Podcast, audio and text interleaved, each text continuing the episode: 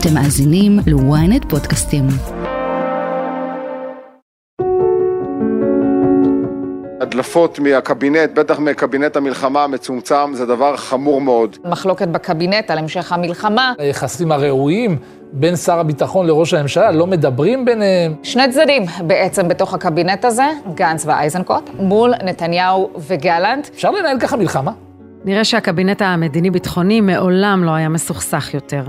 שרים מאשימים אלה את אלה בשיקולים פוליטיים ובסגירת חשבונות, ועם זאת הדיווחים הם שקבינט המלחמה, על אף המתחים האישיים, מנהל את המערכה ללא דופי.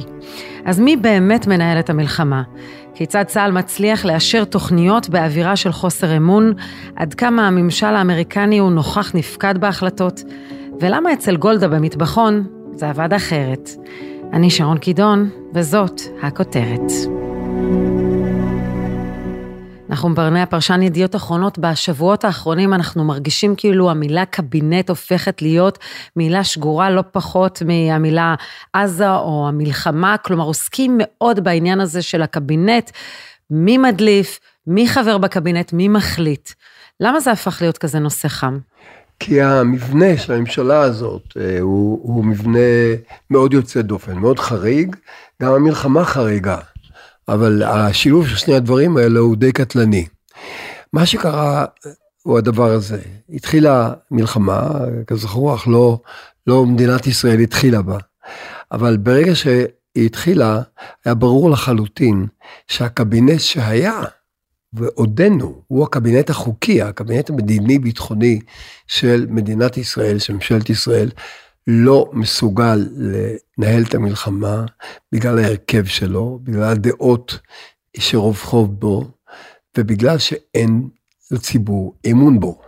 ואז נפתח משא ומתן. המערכה מתרחבת והיא תסתיים רק כשנבטיח את הביטחון ונשיב את הבנים והבנות הביתה. חבריי ואני הצטרפנו לממשלה ולקבינט כי בעת הזו נדרשות החלטות קשות ויש לקבל אותן בהסכמה רחבה ככל שניתן. בני גנץ ואייזנקוט החליטו להיכנס לממשלה בלי תנאים. זאת אומרת, הם לא אה, ייתנו בראש האם ההחלטות של הקבינט יהיו המצומצם, קבינט המלחמה שהוקם, אה, יחייבו את הקבינט היותר מורחב הם החליטו בלי תנאים. דווקא נתניהו הציע כל מיני תנאים, הם אמרו לו, לא תנאים נכנסים.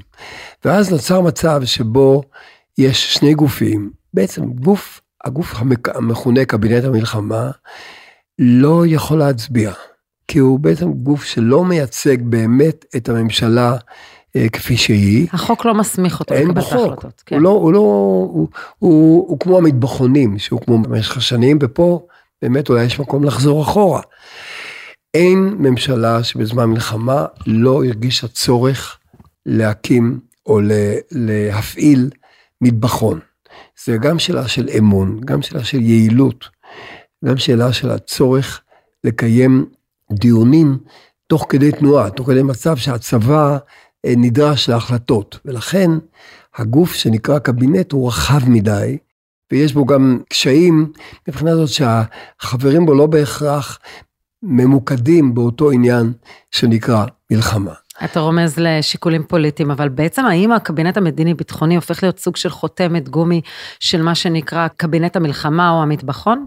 לא במקרה הזה, לא במקרה שלנו, אבל בעבר כן. למה? כי המטבחונים בעבר, היה עם מטבחון לאולמרט בזמן מבצע עופרת יצוקה, היה הצורך הזה אה, לכנס יחד למצב שבו הרמטכ"ל, שר הביטחון, ראש הממשלה, ואולי עוד איזה שר בכיר, על תקן גלילי אצל גולדה נניח, האנשים האלה יישאו את המלחמה על כתפיהם, היה קיים לאורך כל הדרך. אה, זה בעיקר נכון בגלל שהממשלות בישראל גדלו באופן בלתי סביר, בלתי הגיוני. ומכיוון שהקבינט אמור להיות חצי מהממשלה, אבל הממשלה היא כל כך גדולה, אז הקבינט בעצמו הופך לממשלה. עם כל מה שקורה בממשלה, ההדלפות, המריבות וכולי. אז אותו גוף שהוא נקרא קבינט המלחמה, יש בו בעצם אה, שישה חברים. לא חשוב ההגדרה הרשמית. זאת אומרת, אה, שניים מהמחנה הממלכתי, אה, שהם גנץ ואייזנקוט, נתניהו כראש ממשלה, גלנט כשר ביטחון, דרמר כאיזה מין קבוצת חיזוק לנתניהו. לא המוציא ומביא של נתניהו, כן. כן, הוא הפנים האחרות שלו אולי, אבל בהחלט. ואריה דרעי שצורף לשם, גם משום שהוא מייצג בממשלה בכל זאת איזה כוח, וגם משום שיש לו ניסיון רב בקבינטים בעבר, אה, והוא בהחלט לא מהווה, הייתי אומר, בנושאים האלה של המלחמה, הוא בהחלט לא חלק מקבוצת נתניהו. אנחנו מדברים גם על קבינט שיש בו המון מתחים פנימיים, והוא מתנהל שונה ממה שאנחנו מכירים. נכון. תראי, מתחים היו גם קבינטים בעבר, אבל פה יש מצב מאוד מיוחד, ואני אסביר. נתחיל מהבעיה הכי גדולה, והיא היחסים בין ראש הממשלה ובין שר הביטחון. בעבר היו, היו מתחים, זו, זו הייתה אחת הסיבות מדוע ראשי ממשלה כמו בן גוריון, כמו רבין, כמו ברק, העדיפו להחזיק גם את תיק הביטחון. זה לא כל כך היה בגלל הרצון שלהם אה, להחזיק את התיק, כמו בגלל האי רצון שלהם שמישהו אחר ייקח את התיק. וככה אתה, אתה בעצם מסלק אבן נגף אחת מהעבודה שלך כראש הממשלה. בקבינט הזה גלנט מונה אה, על ידי נתניהו לשר ביטחון, לא מתוך התלהבות או רצון של נתניהו, אלא מתוך איזה אילוץ אה, בדרך הקמת הממשלה.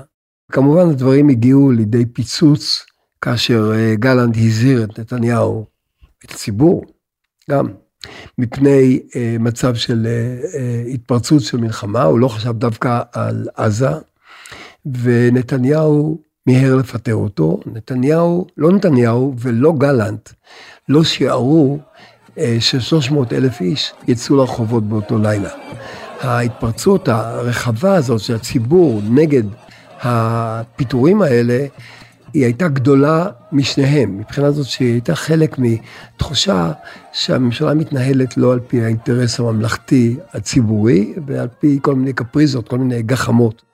ונתניהו נאלץ לבטל את הפיטורים האלה. עכשיו, בהכירי, בהכירנו את האופי של שני האנשים, שני הג'נטלמנים, שאחד נקרא בנימין נתניהו והשני יואב גלנט, הם לא שכחו את האירוע הזה, ממש לא. ויש בהם טינה בסיסית עמוקה.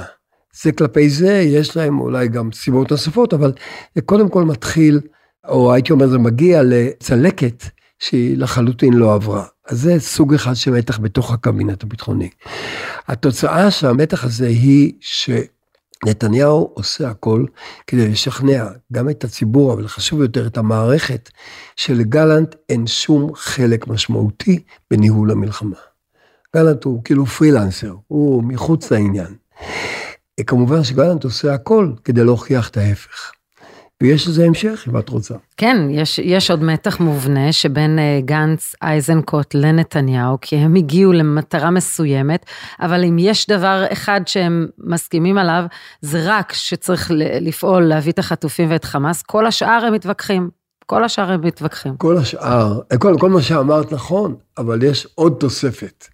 זאת אומרת, אה, אה, אה, גנץ נכנס לשם אחרי שיש לו צלקות משלו בגלל יחסיו עם נתניהו בעבר, אבל גם ברור לגמרי שהוא רואה את עצמו כאיש שיירש את נתניהו בעודו בחייו. זאת אומרת, הוא בהחלט רוצה להתחרות בנתניהו ולנצח אותו. ונתניהו רואה גם את הסקרים ואת הנתונים של גנץ. ונתניהו כן. רואה את הדברים האלה, ומבחינתו גנץ מהווה יריב ושותף באותו זמן. אבל יש כאן עוד מתח שהוא מאוד מעניין.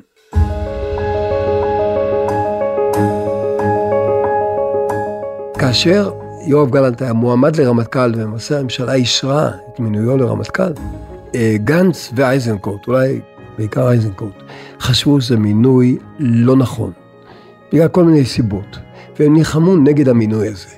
מקובל לחשוב שהמינוי בוטל בגלל איזו הערה של היועץ המשפטי לממשלה באותה תקופה.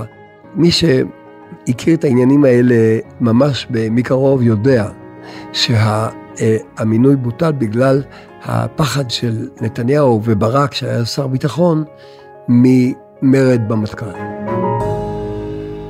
מרד נגד מינויו של גלנט. הדבר הזה גם הוא קיים בתוך העניין.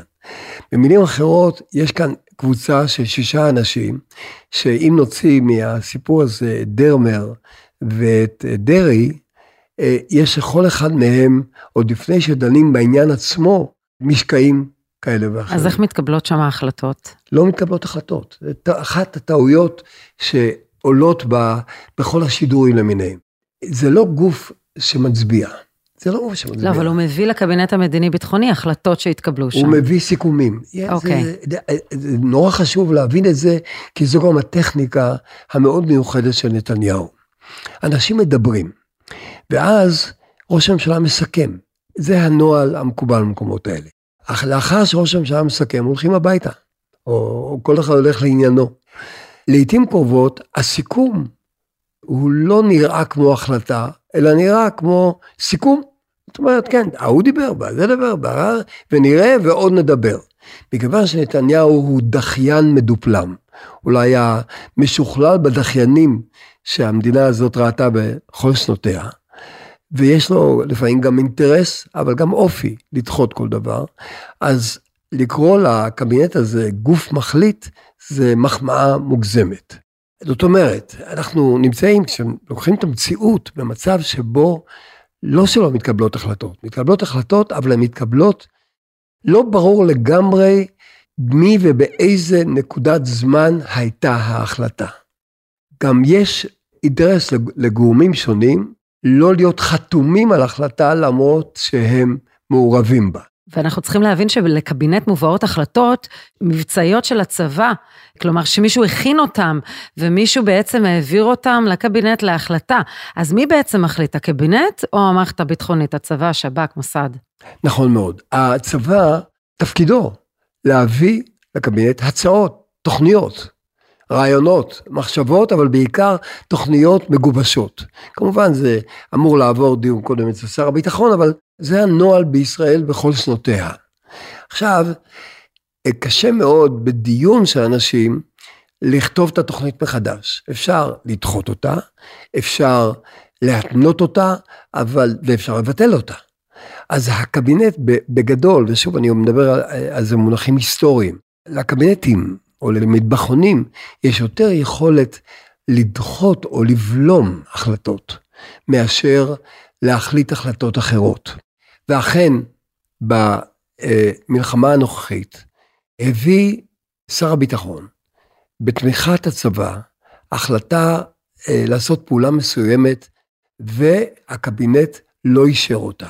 ברגע שהיכולת לבלום קיימת, אבל היא קיימת, היא דורשת קונצנזוס.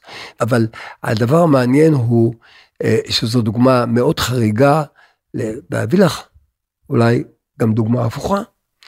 הצבא רצה לעבור למה שהם קוראים שלב ג' במלחמה, שזה בעצם לעבור מ... הייתי אומר, מלחימה בהיקף גדול מאוד בעזה, לחימה בהיקף אה, מדוד אה, בעזה, מאוד אה, ממוקד וביעדים מסוימים, מלחמה אחרת. הקבינט לא הצליח לאשר את זה. שוב, בגלל הדחיינות מצד אחד וגם הקושי להגיע לקונצנזוס. הצבא ביצע את זה לבד. הוא לא קרא לזה כך, ובסופו של דבר אה, זה הפך בהתחלה באנגלית ואחר כך בעברית להחלטה רשמית. אנחנו מתמקדים עכשיו בדרום ובמרכז.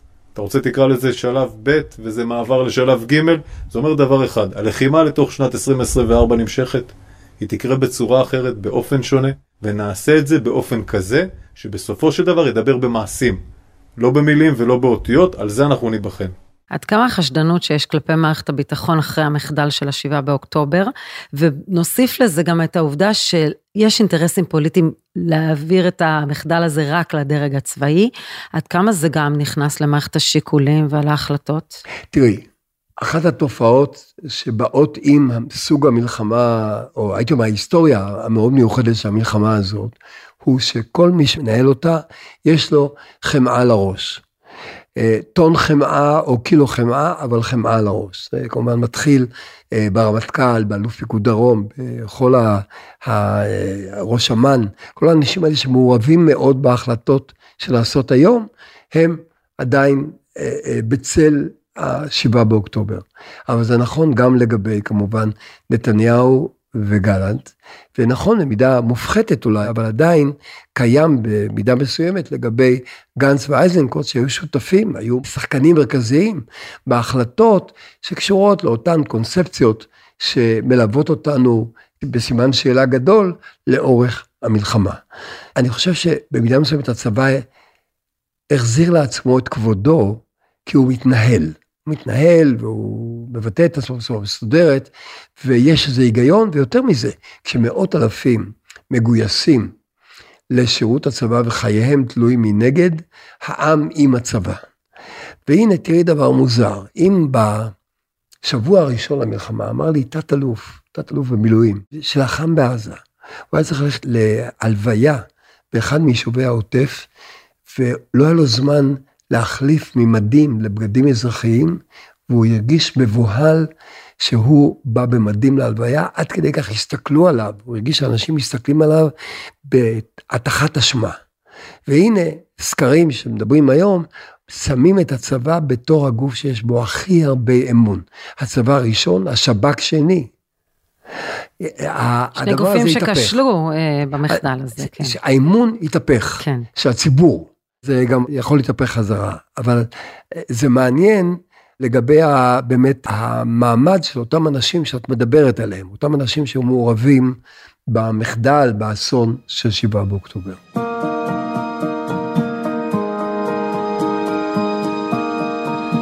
מעבר למריבות הקיימות בקבינט והמחלוקות בין הדרג הצבאי למדיני, אנחנו נתונים גם ללחץ אמריקני. עד כמה ביידן מנהל את המלחמה עבורנו, או נותן לנו לנהל אותה לבד, ואיך ממשלות ישראל ניהלו את מערכות העבר. כבר נמשיך, אבל קודם אנחנו מזכירים לכם לעקוב אחרינו באפל ולעשות פולו בספוטיפיי. בואו הצטרפו לקהילת הכותרת. I understand their passion. I'm quietly working with the Israeli government to get them to reduce and significantly get out of Gaza. I'm using all that I can to do. אני רוצה להעלות איתך עוד שכבה, כי אי אפשר, הזכרת את האמריקנים, וגם אי אפשר לדבר על קבלת ההחלטות לגבי הלחימה, מבלי להתייחס להשפעות מבחוץ, בעיקר ההשפעה האמריקנית הכל כך חזקה, בין אם בסיוע ישיר, ובין אם כמובן בתיאום בינלאומי עקיף. אה, אנחנו יודעים שעכשיו אנחנו בנקודת זמן בביידן ונתניהו באיזשהו קצר, עד כמה זה נכנס לתוך מערכת קבלת ההחלטות? באופן מאוד מאוד מרכזי וחשוב. גנץ ואייזנקוט סבורים שהם, בעובדה שהם יושבים בקבינט כבולמים, הם מצילים את מדינת ישראל. אבל יש להם ידיד אחד שלא יושב בקבינט, והוא הממשל האמריקאי. זה גם נימוק מאוד חזק וגם צורך שלא נתניהו ולא גלנט יכולים להתעלם ממנו. והסיבה היא מאוד פשוטה. הרכבת האווירית הזאת, האמריקאית, שכללה מאות מטוסים ואוניות וכמויות בלתי נתפסות, גם בש... במידה מסוימת באשמתנו, כי בשבועות הראשונים למלחמה ירינו באופן בלתי מבוקר, בכמויות אדירות, בלי לשים לב בכלל מה קורה במחסנים. וגם בגלל שבצפון אנחנו צריכים לשמור מצב שבו עלולה לפרוץ מלחמה שם. יש לנו מזל שביידן הוא מספיק נדיב לא להפוך את עניין האספקה לסוג של כוח וטו, לסוג של אה, כוח שמונע, ובכל זאת השפעתו ענקית. עכשיו, אה, ההשפעה העיקרית הייתה קודם כל בצפון, אבל הייתה שהיא ברורה, אנחנו אה, נמנענו מללכת לשם למלחמה רחבה עם חיזבאללה, קודם כל בגלל ההתנגדות האמריקאית, שהאמריקאים פחדו שאנחנו נסחוב אותם למלחמה עם איראן. אבל גם בעזה, גם בעזה, אנחנו אמרנו, אנחנו, ממשלתנו אמרה בהתחלה, בשום אופן לא ייכנס דלק אחד, ליטר אחד של דלק, של אה, סולר לעזה. והכנסנו הרבה מאוד, הרבה מאוד ליטרים לשאול. לא ייכנס סיוע הומניטרי לעזה. הכנסנו כמות גדולה מאוד, ואפשרנו כל מיני דברים בגלל הלחץ האמריקאי. קודם כל זה היה אילוץ, אין ברירה. זה גם היה מוצדק לגופו של עניין, אבל אני אגיד לך עוד משהו שאולי יפתיע אותך.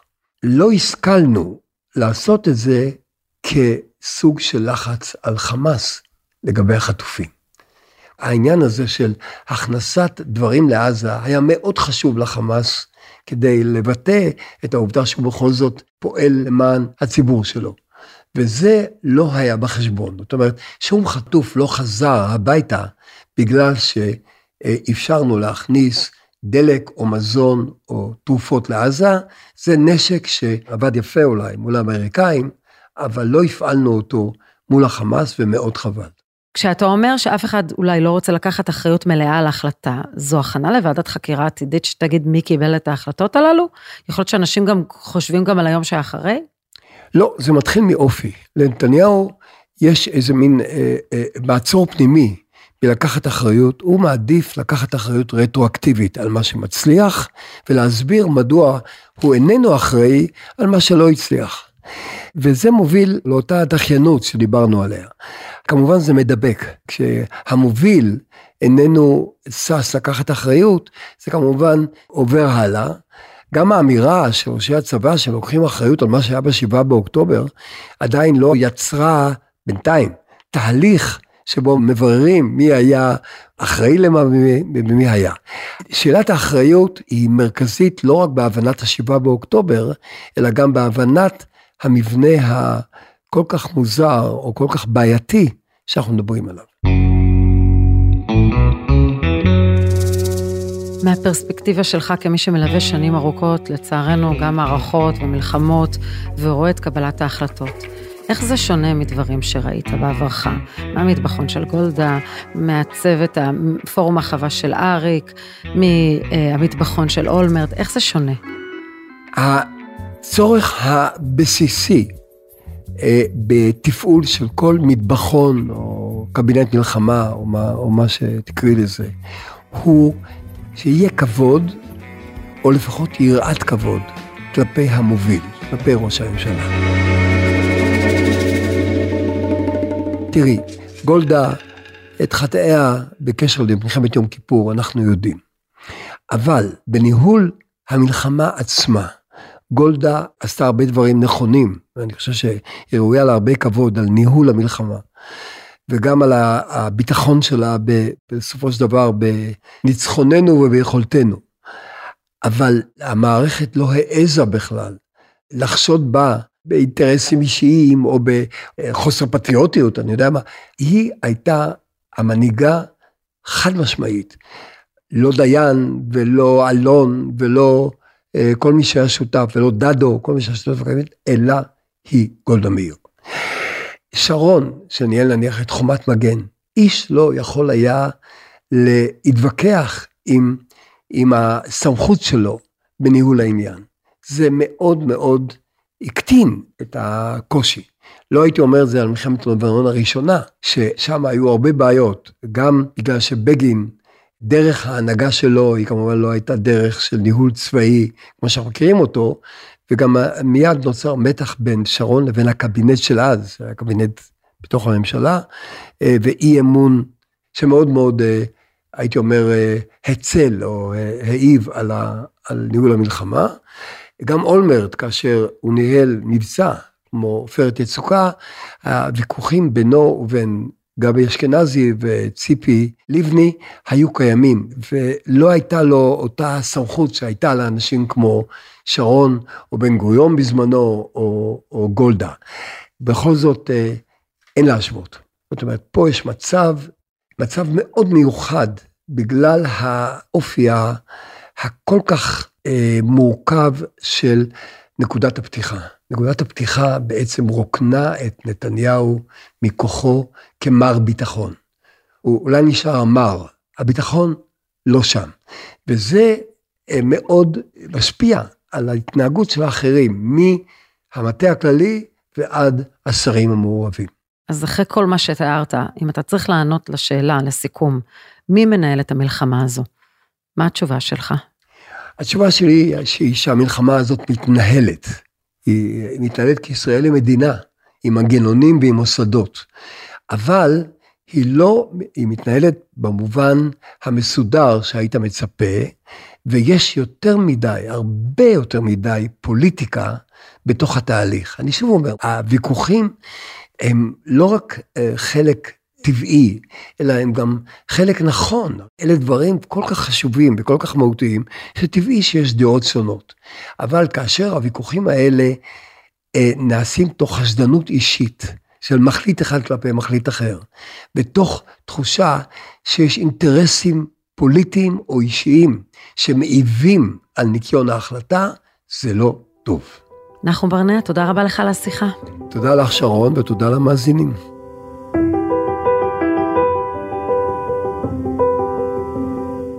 ועד כאן הכותרת להפעם. אם עדיין לא נרשמתם, לעקוב אחרינו באפל או בספוטיפיי, כדאי לכם. אתם מוזמנים לדרג אותנו, להגיב לנו מי אתם חושבים שמנהל את המלחמה. את הכותרת אפשר למצוא גם באתר ynet או באפליקציה, בנייד וברכב. אם הגעתם עד פה, אתם מוזמנים להאזין לפרק נוסף שלנו עם רונן ברגמן. חפשו את הפרק 100 ימים למלחמה, בחזרה לכאוס של 7 באוקטובר. תחקיר הפקה ועריכה גיא סלם ועדן דוידוב, סאונד ומיקס נדב ברכה, אני שרון קידון, שמרו על עצמכם.